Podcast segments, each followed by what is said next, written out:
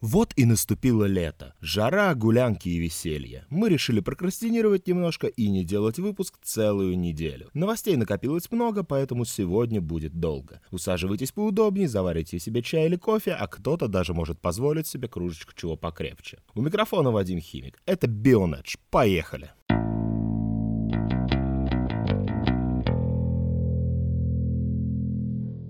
Новостей и вправду много. Да и гонок на этих выходных было предостаточно. Седьмой и восьмой этапы Индикара в Детройте, пятый этап Имса в том же Детройте, 6 часов поля Рикара, ну и, конечно, множество гонок Наскара. Но вначале надо выполнить данные в прошлое воскресенье обещания и рассказать вам о прошедших 500 милях Индианаполиса. Слово Димону.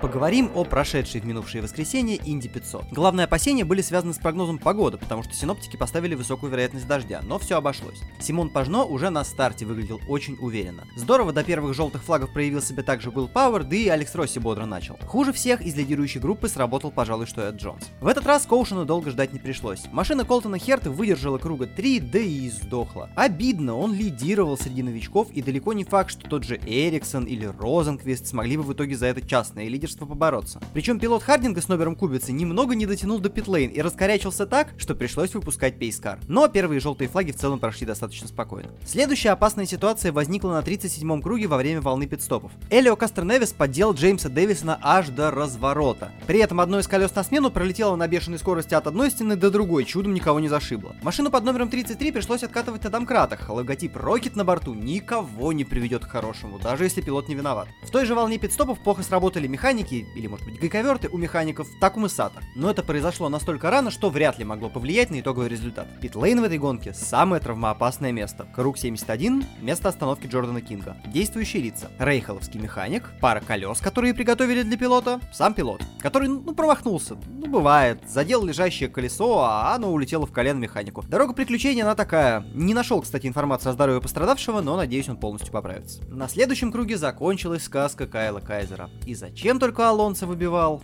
Вы либо видели, либо уже догадались. Пилот Хункаса вывел об стену сам себя. Потому что после маневра оказался на грязной части трассы, попытка отловить машину почти удалась. Казалось, что все, стабильность восстановлена, но нет. Новый срыв переднего моста и привет барьер безопасности. Второй коушен. Веселую жизнь после рестарта устроил Ореоль Сервия. Каталанец на тот момент уже отставал на круг, но синих флагов в Индикаре нет. Режим Феттеля по радио включить не получится. Так что формально ветеран был прав и мог сколько угодно портить жизнь некоторым из лидеров. Он разбил первую четверку на две части. Ньюгарден и Росси остались позади. Джозеф предпринял было попытку атаки, но быстро забил на это дело. А для Росси гонка вообще была не сахар. На 137-м круге дистанции он заехал в боксы для очередной дозаправки. В этот момент решила подвести техника, к счастью, не основная, а вспомогательная. Заправочный шланг не хотел нормально крепиться к горловине. Его вставляют, а он не вставляется. Песню Мумитроли, наверное, не слушал никогда. Каким-то образом топливо залить все-таки удалось, но ушло на это чертовых 23 секунды. Все было бы плохо, но один бывший пилот Формулы-1 внезапно помог другому. Маркус Эриксон слишком поздно начал торможение на въезде в питы. Получился разворот, сломанное переднее крыло и спасение времени для Алекса Росси. Сразу же появились желтые флаги. И времени американ-итальянец потерял намного меньше, чем мог бы в иной ситуации.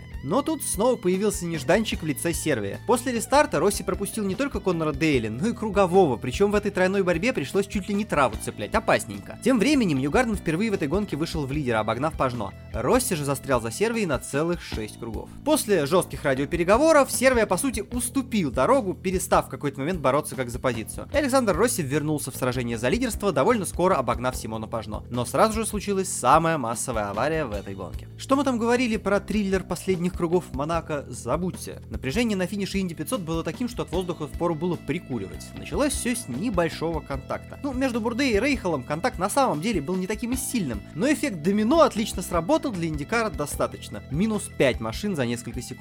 И разъяренный Грэм помчался выяснять отношения с очкариком-французом. Бурде благоразумно подождал в машине, пока его коллега орал куда-то там в него, кидался рулем, перчатками и прочими мелочами. А был бы этот чертов очкарик-француз разумнее, закрывая перед американцем калитку, оба до финиша бы доехали, скорее всего, на неплохих позициях. И в общем, вот расклад. Кругов остается совсем мало, коушен, и все лидеры собираются в очень плотную группу. Проблемы экономии топлива, разумеется, нет, у всех была возможность экономить на медленных кругах. Что в момент понимания этого факта меня, кстати, расстроило, ведь Пажно, Росси и Карпентер заезжали на разных кругах кругах должны бы были по-разному распоряжаться топливом, и в этом тоже была бы себе вполне интрига. Лидирует на зеленом флаге Пажно, но все просто нереально близко, в том числе победитель Инди 500 2016 года Александр Росси, да, он все еще здесь. Первым проводит атаку в борьбе за лидерство, и у конкурента уже чуть больше проблем, потому что любая дополнительная ошибка и второе место тоже уплывет. Такума Сата был рядом и готов воспользоваться любым предоставленным шансом. Все последние 14 кругов прошли в подготовке атак и последующем осуществлении задуманного. За два круга до финиша Пажно вновь вышел в лидеры и под непрерывную навигацию от гоночного инженера сумел не подставиться и пересечь финишную черту первым. Тем самым француз заработал продление своего контракта на сезон 2020. А еще вызвал некоторые горения среди админов фан-формулы. Что ж, я тоже предпочел бы, например, вторую победу Росси, но все уже свершилось. Симон Пажно, 73-й в истории победитель 500 миль Индианаполиса. Вам могло показаться, что вместо гонки я смотрел 200-круговой анборд с машины Росси. Это ошибочное заблуждение. Я старался наблюдать за большим количеством событий. В какой-то момент казалось, что неплохие шансы у Розенквиста, Ньюгарден там долго держал лидерство в последней фазе. Сата и сам Росси, походу, вполне могли распрощаться со всякими надеждами. Карпентер всю гонку где-то провисел рядом. Хинчклифф после не самой удачной квалификации спокойно довел гонку до финиша в одном круге с лидером и заработал довольно неплохие зачетные баллы. Пиппа Ман тоже финишировала в одном круге с победителем, но сами по себе очки бесполезны, ведь больше в этом сезоне Индикара мы ее не увидим. Короче говоря, это была нормальная, бодрая Инди 500. А что итог меня разочаровал? Так это мелочь.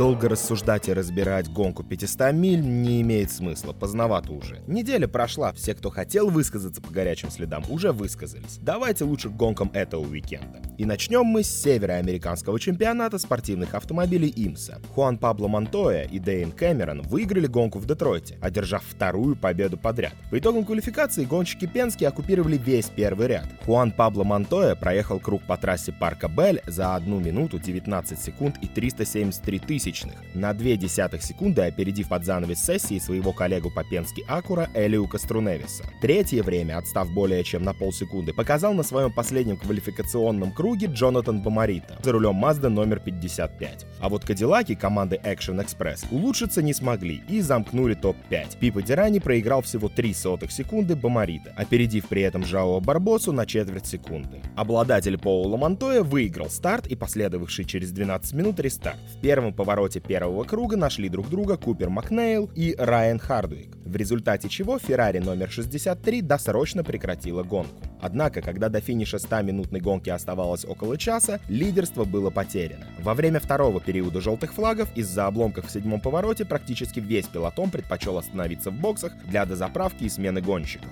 И номер 6 вернулся в гонке позади второй Пенски Акура. Кроме того, поскольку в боксах не останавливался Тристан Нуньес, Дэйн Кэмерон, сменивший Монтою, находился и вовсе на третьем месте. Однако на рестарте Кэмерон прошел сначала Рики Тейлора, а чуть позже и Нуньеса, вернув шестой экипаж в лидер гонг. В дальнейшем чемпион ИМСа 2016 года уверенно выигрывал рестарты. Более того, обилие желтых флагов позволило в дальнейшем не останавливаться лидирующий Пенский Акура в боксах на дозаправку. За 40 минут до финиша соперники один за другим потянулись под зелеными флагами на питлейн, но буквально тут же на трассу выехал автомобиль безопасности из-за обломков, оставленных Кадиллаком номер 10 в восьмом повороте. Тем не менее, последние 20 минут гонки вышли достаточно напряженными для лидирующего гонщика Пенски. Его нагонял Филиппо Насса. Где-то за 10 минут до финиша бразилец вышел на дистанцию атаки, однако так и не сумел дожать Кэмерона. Тот умело использовал трафик для обороны, плюс действующий чемпион допустил ошибку в одном из поворотов, что дало американцу небольшую передышку, позволив сохранить лидерство до самого клетчатого флага. Ну и хватит уже об Имсе, более подробно о всех перипетиях этой гонки вы можете прочесть в статье Алексея Грушко. Ссылка будет в описании.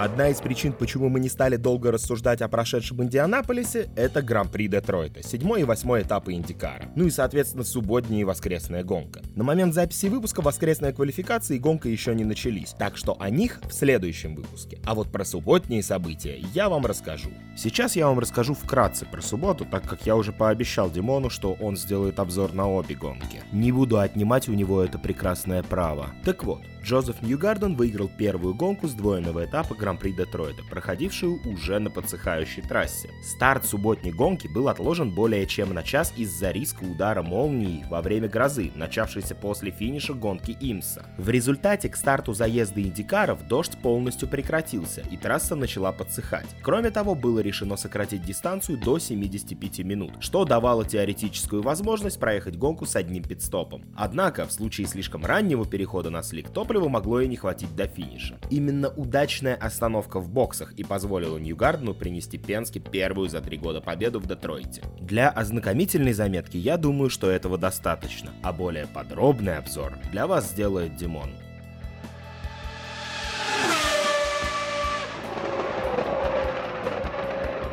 Ну и давайте перейдем к нашим любимым новостям из мира Формулы-1. И начну я, конечно же, с Феррари. Хотя мне уже порядком надоело обсуждать именно эту команду. Но красные — это отменные ньюсмейкеры, и наша редакция не могла пропустить и не похайпить на очередном слухе из итальянской команды. Поговаривают, что Сеп может закончить выступление Феррари уже в этом сезоне. И одна из причин такого решения — это, конечно же, Леклер. Говорят, что его уровень выступлений оказывает давление на Феттеля. Ну, во-первых, дыма без огня не бывает. Во-вторых, Себа начали сливать. Если бы действительно хотели поддержать своего немецкого пилота, то выпустили бы уже опровержение. А так, только более сильное давление оказывается на него. Претендентами на второе место в Скудерии называют Серхио Переса, Кевина Магнусона, Романа Грожана и Вальтери Ботаса. Что интересно, мы только в прошлом выпуске говорили, что Леклеру нужен второй пилот и напарник, который не будет тянуть на себя одеяло и прикроет сзади. А выше названные претенденты, на мой взгляд, именно такие. Интересно, Феррари что, действительно делают ставку на Монегаска? Я, конечно, очень рад такому повороту и считаю, что Леклеру давно надо дать шанс раскрыть талант и воспитать в нем чемпиона.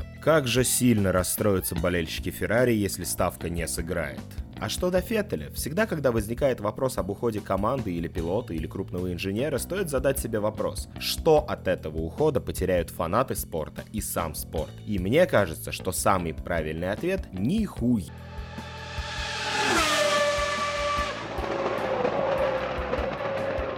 По прошлому подкасту мы уже поняли, что Серега не очень любит Леклера. Что ты думаешь по поводу этой новости? А, слушай, ну мне кажется, что, во-первых, ты немножечко перемудрил. Я не не люблю Леклера. Мне просто не нравится, как он выглядит в этом сезоне. Не в смысле внешность, а в смысле, что он из себя представляет как гонщик. Мне кажется, новость об уходе Себа и причина, которая говорится о том, что там э, якобы на него давит Леклер, они несколько не, не, не контактируют между собой, потому что, ну, мы можем посмотреть на вот эти прошедшие гонки, понимаем, что, честно говоря, нет, Феррари, конечно, молодцы и всегда справляются со своей задачей, не дать своим гонщикам выиграть гонку. Э, выиграть там или расслабиться, да, чтобы они всегда держались в тонусе, да, потому что мы все знаем, да, что Феррари это жеребцы, а жеребцам надо что делать? Прыгать, скакать и всячески преодолевать препятствия. В этом плане молодцы, конечно, да. Ну да. Но э, Леклер все-таки, ну, не является причиной для Феттеля. Ну, то есть ты ухода. думаешь, что Феттеля просто сливают, а это просто Нет, я думаю, что, я думаю, что, во-первых, э, еще бабушка надвое сказала, собрался он уходить или нет. Но в случае, если собрался, то тут дело точно не в Леклере, а в том, что он, как э,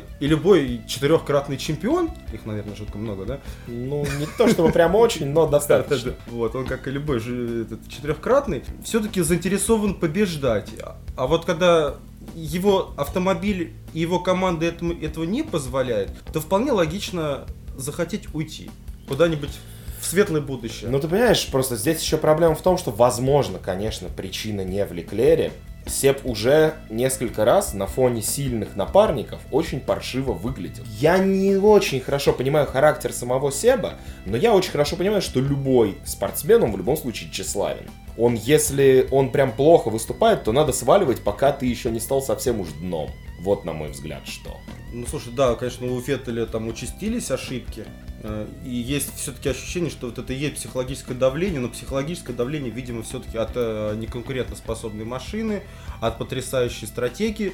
Ты понимаешь, просто вот с Феттелем в чем ситуация? Конечно, не конкурентоспособная машина, конечно, не, по... не конкурентоспособная стратегия, не конкурентоспособная команда и не конкурентоспособный сам. Но очень обидно, когда при всех прочих равных условиях машины с напарником, ладно, когда он уступал Рикьярдо, тот хотя бы был уже несколько лет, да, и он уже показал, что он может выдавать результат. Но Леклеру, ну это же совсем уже как-то позорненько. Опыт, опыт все равно впереди. Причем конкретно впереди. Ты понимаешь, надо считать количество сходов самого Леклера не по своей вине. Соответственно, примерно прикидывать его виртуальные очки. Ну, не по своей вине, это что? Это сдохший мотор, например? Ну, сдох, сдохший мотор, это действительно не своя вина. Но с другой стороны, а кто его загнал? Ты сейчас пытаешься унизить, по-моему, Леклера и оправдать Феттеля, хотя а, оправдывать нет, Феттеля нет, нет никакого нет, смысла. Нет, нет, нет. Дело не в том, что я хочу кого-то там оправдать или кого-то унизить. Нет, просто э, в сдохшем моторе всегда есть э, вина водителя. Вот всегда. Вот хоть ты убей. Это да. Это сейчас не Нет, ну, на, наверное, наверное, да, по турнирной таблице, конечно, у Феттеля получше выступление. Два третьих места, одно второе, у Леклера при этом только одно третье исход. Остальные все пятые места. Ну, не такой уж большой отрыв. Нет, отрыв, конечно, небольшой, но он просто говорит о том, что Леклер на самом деле, конечно, действительно очень перспективный молодой гонщик, и если у него получится справиться со своей буйной головушкой, как это у него получалось, например, в прошлом году, вот если у него получится подобное в этом, да, то он вполне может стать действительно первым номером Феррари, но на данный момент я не думаю, что он оказывает какое-то прям мега-гигантское давление на Асева.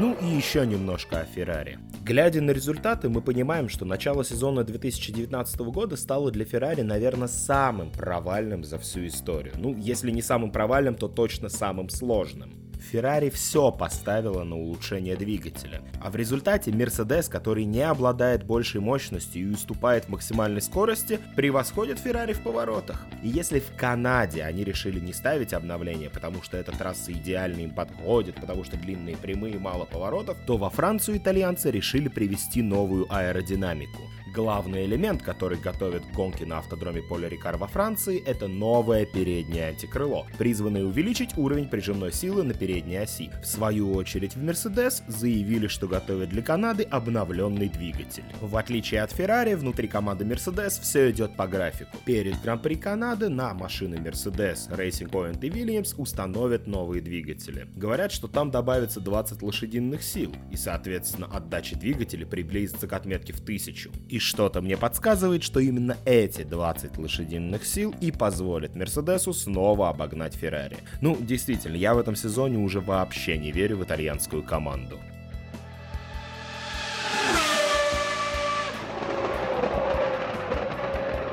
В Рено приняли стратегическое решение. Пора что-то менять. Если вы помните, Абитыбуль обещал нам к 2021 году сделать из своей команды чемпионскую. Так вот, наконец-то они поняли, в чем проблема. По словам руководителя команды, главная проблема Рено это то, что они показывают недостаточные результаты на квалификации.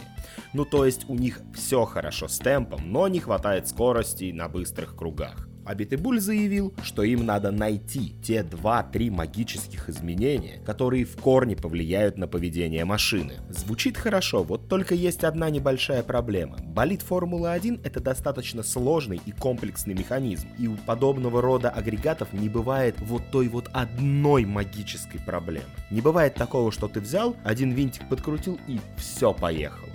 Давай обсудим эту новость, Серега. Как ты думаешь, каковы в принципе шансы Рено на будущий успех? Слушай, вот я сейчас прочитал полностью всю эту новость, и я, конечно, очень сильно восхитился, и, честно говоря, обоснование этой новости мне поразило и удивило гораздо сильнее, чем сама новость. Новость, ну, на самом деле, там, мы будем бороться за все хорошее против всего плохого. В принципе, ничего нового и сверхъестественного. Мне очень понравилась формулировка, что э, в нынешней Формуле 1 очень тяжело обгонять, а все трассы похожи на Монако. Это очень интересно и классно, с учетом того, что сейчас в э, Формуле 1 есть ДРС, э, сейчас в Формуле 1 в люб, на люб, абсолютно любой трассе, кроме Монако, реально очень легко обгонять. Ну, ты просто прямых на ДРС просто да, обходить, да. да. А, про, не обгонять даже, действительно, а обходить, да. Просто нажав магическую кнопочку, вот те самые, видимо, магические изменения. И если у французского коллектива действительно какие-то реальные проблемы с пониманием того, что, оказывается, в гонке можно обгонять современной Формуле 1,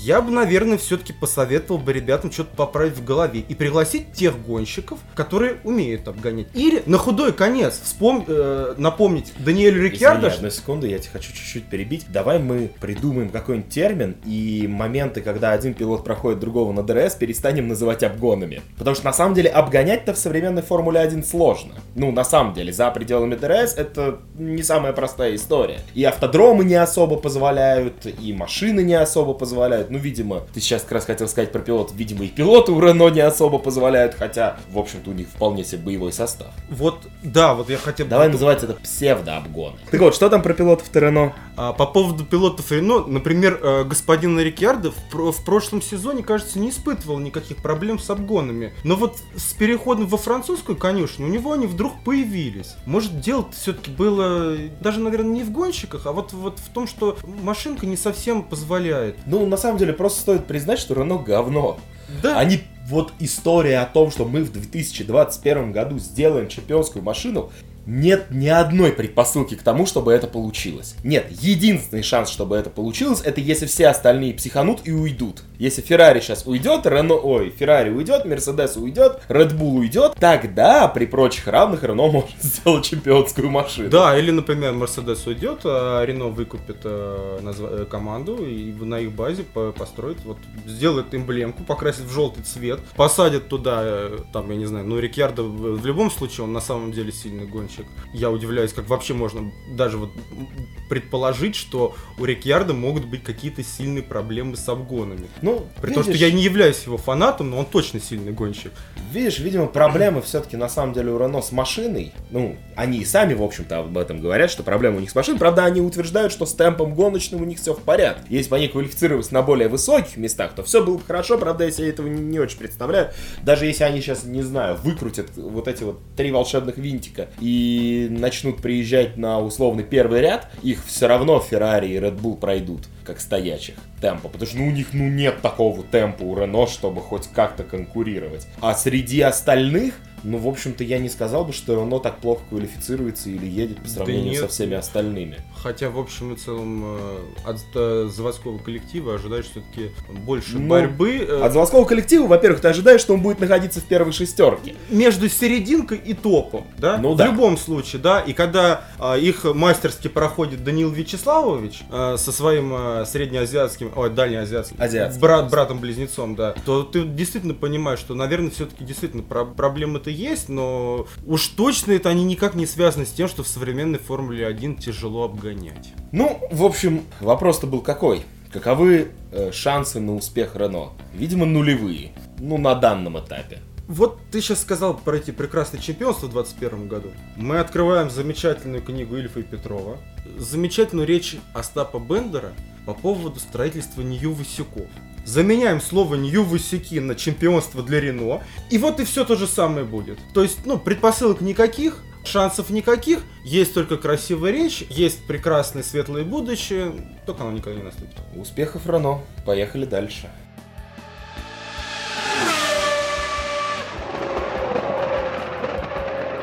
Ну и раз уж мы начали про Рено и их гонщиков, вот свеженькая новость на фан-формуле. Гонщик команды Рено Даниэл Рикардо отметил, что не собирается сдаваться и вовсе не отчаялся, смотря на то, что для его новой команды сезон 2019 года начался не лучшим образом. Далее цитата. «Моя мотивация никуда не делась, во всех смыслах. Все займет немного больше времени, но я стараюсь изо всех сил и делаю все, что могу. Также я чувствую, что то, что я вложил в команду, было принято и коллектив продолжает расти и учиться. Я не говорю, что все зависит от меня, но, по крайней мере, мой опыт был позитивно воспринят. Что ты по этому поводу думаешь? Знаешь, мне кажется, в этой цитате не хватает слова «пока». Я пока еще не, не разочаровался. Ну да, она слышно между строк, что... Ну, то есть, видно, что, наверное, к этому-то все идет. Ну, Даниэль молодец, он не сдается. Я не знаю, правда, какой там опыт он мог принести в команду, который стал вдруг полезен для них. Правда, честно, искренне, не знаю, не Не, представляю. но он мог им рассказать, что можно ездить быстрее. Ну просто прийти и сказать, парни, я, короче, знаю, что быстрее можно. Чисто- Они такие, да ладно! А мы не знали. А мы же не видим каждый, вот, э, ка- каждый, каждое второе воскресенье, как Хэмилтон уезжает в точку, да? Ну так он настолько далеко уезжает, что они даже его не видят. И, короче, а Рикердо такой, знаешь, как данк, да, сердце, вот сердце Да, да, достает да. и сердцем показывает, да, Хэмилтон там. Да, Да. Понятно. А, Вот Даниэл Рикардо говорит еще, что он наслаждается. Он говорит, что предпочел бы более высокие результаты, но ему нравится атмосфера. Да и в команде рассчитывали на более высокие позиции, чем те, которые мы занимаем сейчас. Но мы должны быть честны сами с собой и принять это. Будет неплохо заработать еще несколько седьмых мест, чем испытывать трудности с борьбой внутри топ-10. Звучит действительно, вот, звучит как отмазка. Все плохо, все ужасно, но на камеру же он этого говорить не может. В тапки мне, допустим, насрали, зато я сильно независимый. Да, Но справедливости ради, понятно же, что он э, уходил не в Рено, а он уходил из Red Bull.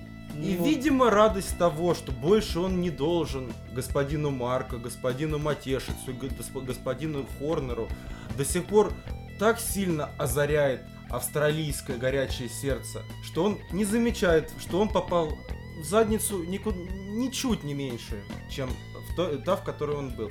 Но зато у него есть, очевидно, наверное, статус первого номера, который в Red Bull ему бы не светил. который в Red Bull ему бы не светил.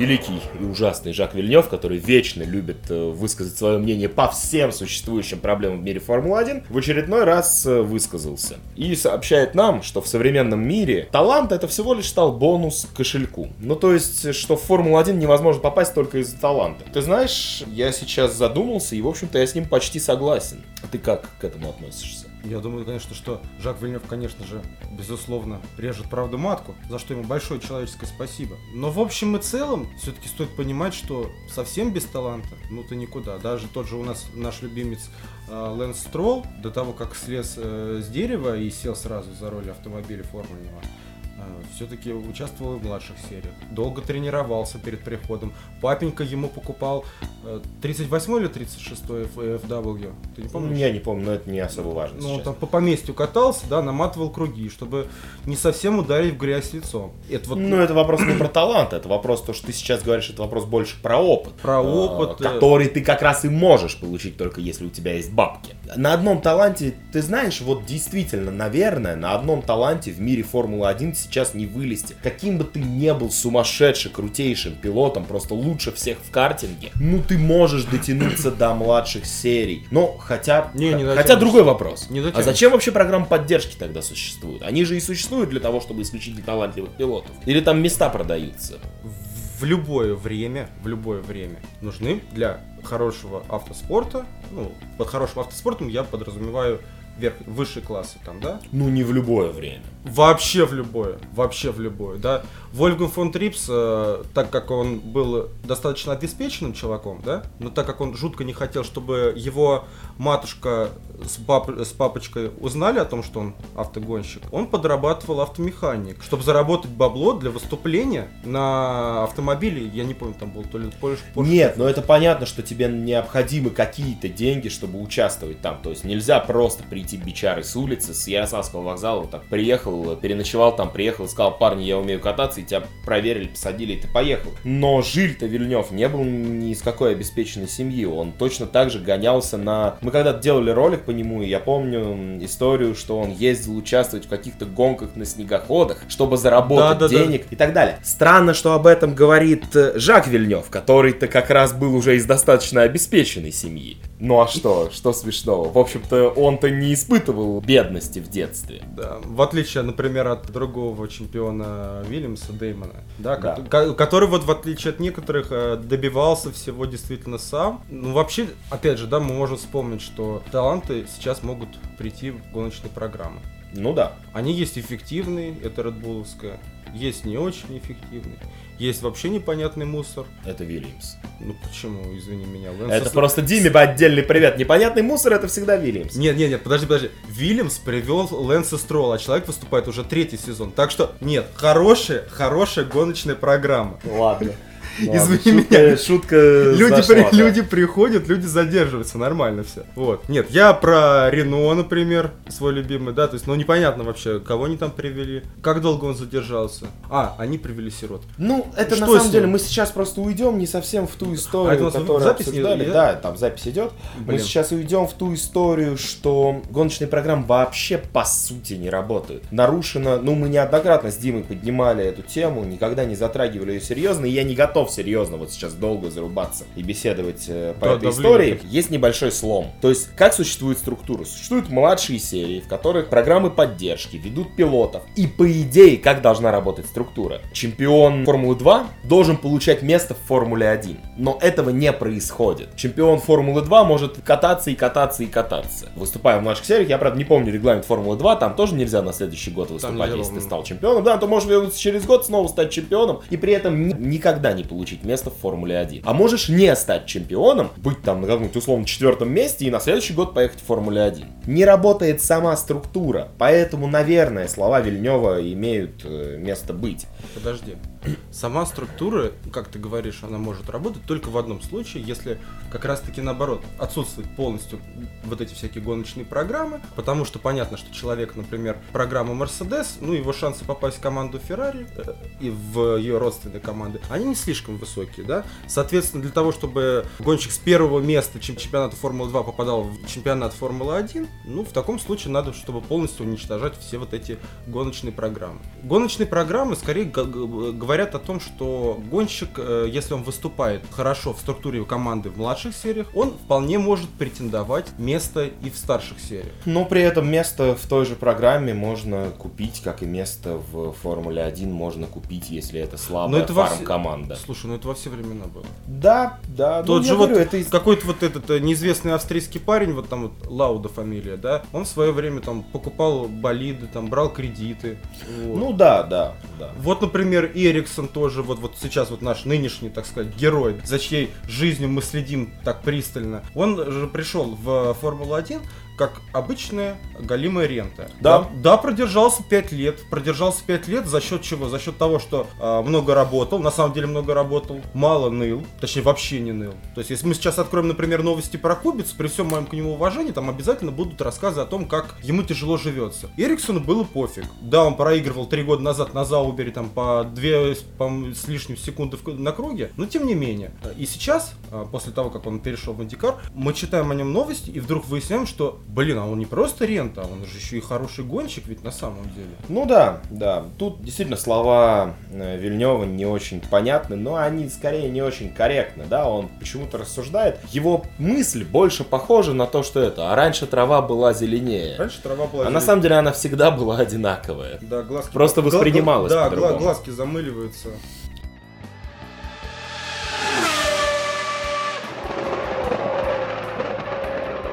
Вадим, вот какую интересную новость прочитал. Вот я думаю, хотел бы с тобой обсудить. Издание Paddock Magazine опубликовало список топ-100 самых влиятельных людей Формулы-1 2019. Как ты относишься к такому списку? Давай, давай, это интересно. Поспорим с изданием. Слушай, нет, там, там не надо спорить, там надо просто читать и внимать. Просто там удивительно все на самом деле. Там, смотри, там в этом списке есть как гонщики, так и не гонщики. Вот ты кого бы хотел сейчас в первую очередь обсудить? Места гонщиков? Или вот я тебе открою просто первый топ-10, и ты восхитишься. Ну давай, давай, топ-10, и я восхищусь. Кто самый влиятельный? Я вот сейчас сижу и пытаюсь прикинуть у себя. Вот, да, вот как, как, самый- как ты думаешь, кто у нас самый влиятельный? Вот давай первую десятку. Вот ради. Ну опять же, мы говорим о пилотах или мы говорим Нет. обо всех вместе? обо, обо всех в Формуле 1.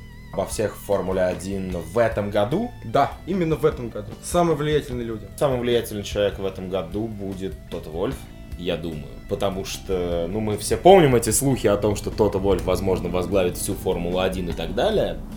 наверное, очень большое влияние. Ну, опять же, что мы имеем в виду под влиятельным человеком? Важность. Его мнение... Важность его и его мнение, наверное, так. Ну, смотри, всегда, типа, всегда важно мнение Феррари, но я думаю, что Бинота не способен оказывать такое влияние Ну, в общем и целом, я тебя извини, что перебью, но в общем и целом нет, не совсем прав, потому что на первом месте у нас все-таки, несмотря на то, что кто-то Вольф, возможно, когда-то и станет лидером всех автогонок, ну, на первом месте нынешний лидер автогонок, господин Чейз Керри.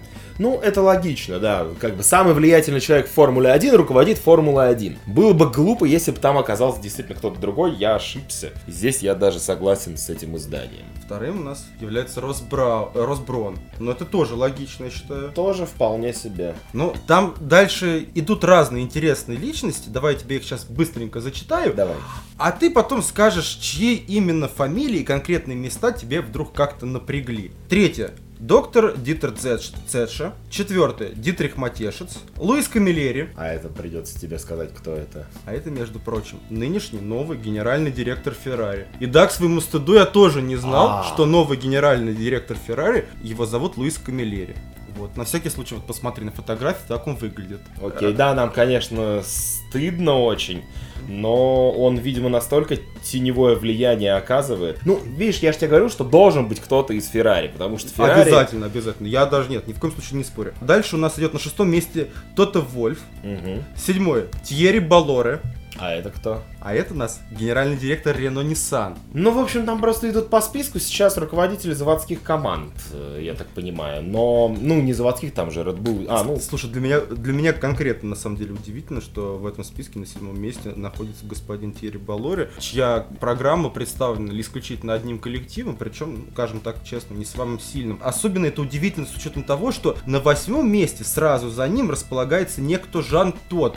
Уж Ну. кто-кто, а он в представлении, согласись, точно не нуждается. Да, не нуждается. Конечно, наличие руководителя Рено достаточно спорно, но он не мог не попасть в этот список, потому что мы же с тобой говорим не про достижения, это история про другое. Про это влияние. история про то, как они влияют. И на самом деле руководитель такого крупного концерна, как Renault Nissan, наверное, если он пожелает высказать какое-то мнение о будущем Формулы-1 и так далее, к его мнению прислушивается. Да безусловно прислушиваются. Но неужели ты, неужели ты вот реально думаешь, что вот этот господин, Тьерри Боллоре, выучили, запомнили, записали, хоть как-то влиятельнее в чемпионате Формулы-1, чем Жан Тодт? Вот что-то мне кажется, ты знаешь, вот для Ну, меня... наверное, такая история может быть только в одном случае, если Жан Тодт перестал принимать участие в судьбе чемпионата Формулы-1. Да, да, да. Дальше у нас идет э, замечательнейший человек, принц Салман бен Хамад бен Иса Аль-Халифа. Он крупнейший акционер Макларен Групп. Если он крупнейший акционер Макларен, то, естественно, его уровень влияния достаточно высок в мире Формулы-1. Ну да, да, да. Нет, ни в коем случае. Тут, тут все, тут-то все понятно. Дальше. Кто у нас? Дальше у нас с тобой Джон Элкон.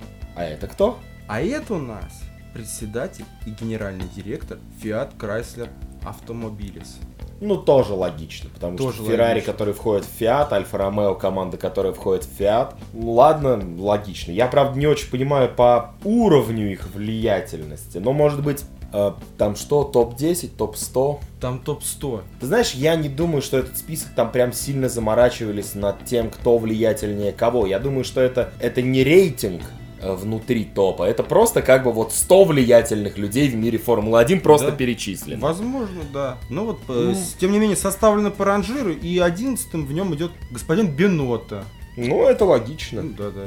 Человек, который не, не, не может заставить своих э, э, ребят из своей команды работать. Э, самый, один из самых влиятельных людей формулы. Нет, в принципе, все верно. Мне интересно, когда там появится хотя бы первая фамилия пилота. Доверяемся.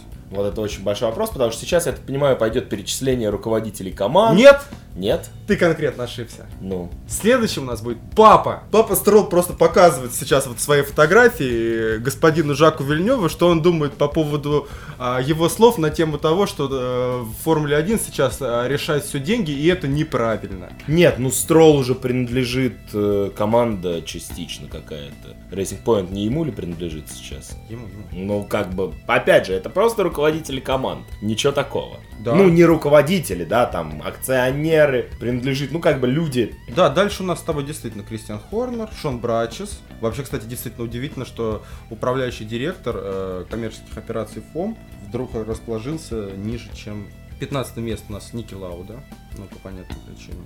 А, Зак Браун, тоже логично. Сирил Абитбуль, так. Мансур Оджех, Это кто? это генеральный директор ТЭГ М. и совладелец Макларена. Так, потом а, идет а, Грег Маффи и этот президент Liberty Media. 20-й доктор Хельмут Марка. И на следующем месте у нас некто Эл Хэмилтон.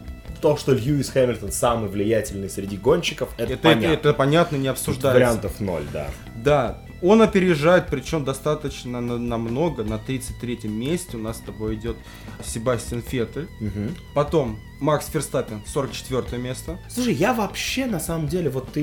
Мы как мы дошли до пилота, и было предсказуемо, что там, если это топ-100, там все равно окажутся пилоты, потому что, ну, как бы ты не наберешь просто 100 влиятельных человек без пилотов, которые в мире Формулы-1 имеют какое-то влияние, какой-то вес. Но, по сути-то, какое влияние имеет пилот? Ну, хорошо, Льюис Хэмилтон — это дико медийная история, которая очень важна.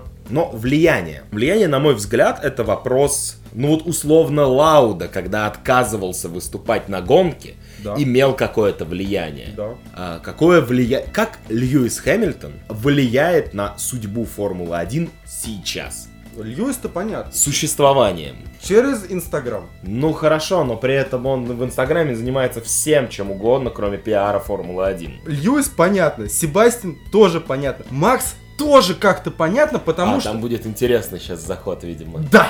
То, дай угадаю. Это тоже пилот. Да, да, я сейчас чисто конкретно по пилотам прохожусь.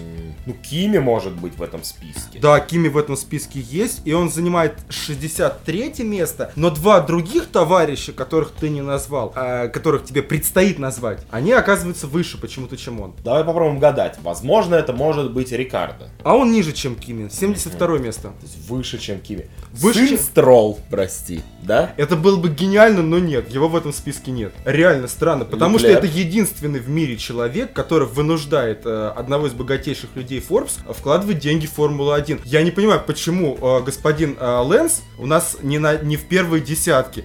Он, э, значит, он пролоббировал инвестиции в Вильямс, он пролоббировал инвестиции в э, гон, э, этот, э, Форс Индию, когда она еще была Форс Индии. Почему его, его нет в списке? Он, возможно, не должен быть в первой десятке, но он точно должен быть выше, чем папа. Потому что папа влияет на Формулу-1, а он влияет на папу. Да, да, то есть, а так как папа на 12 месте, то по идее Лэнс и- должен быть где-то на 11 Да, ну все-таки ладно, я не буду дальше гадать, кто же эти две Значит- личности. 49 место. Вальтери Ботас. Тут главное, да, сдержать смех и, по- Ну и- да. и попытаться понять конкретно, на какую часть Формулы-1 влияет э, Вальтери, который при всем своем уваж... э, при всем моем к нему уважении не влияет, например, в команде Мерседес ни на что. Не, ну ты понимаешь, он, скорее всего, он получает такую большую строчку просто потому, что ходит в цветах Мерседес.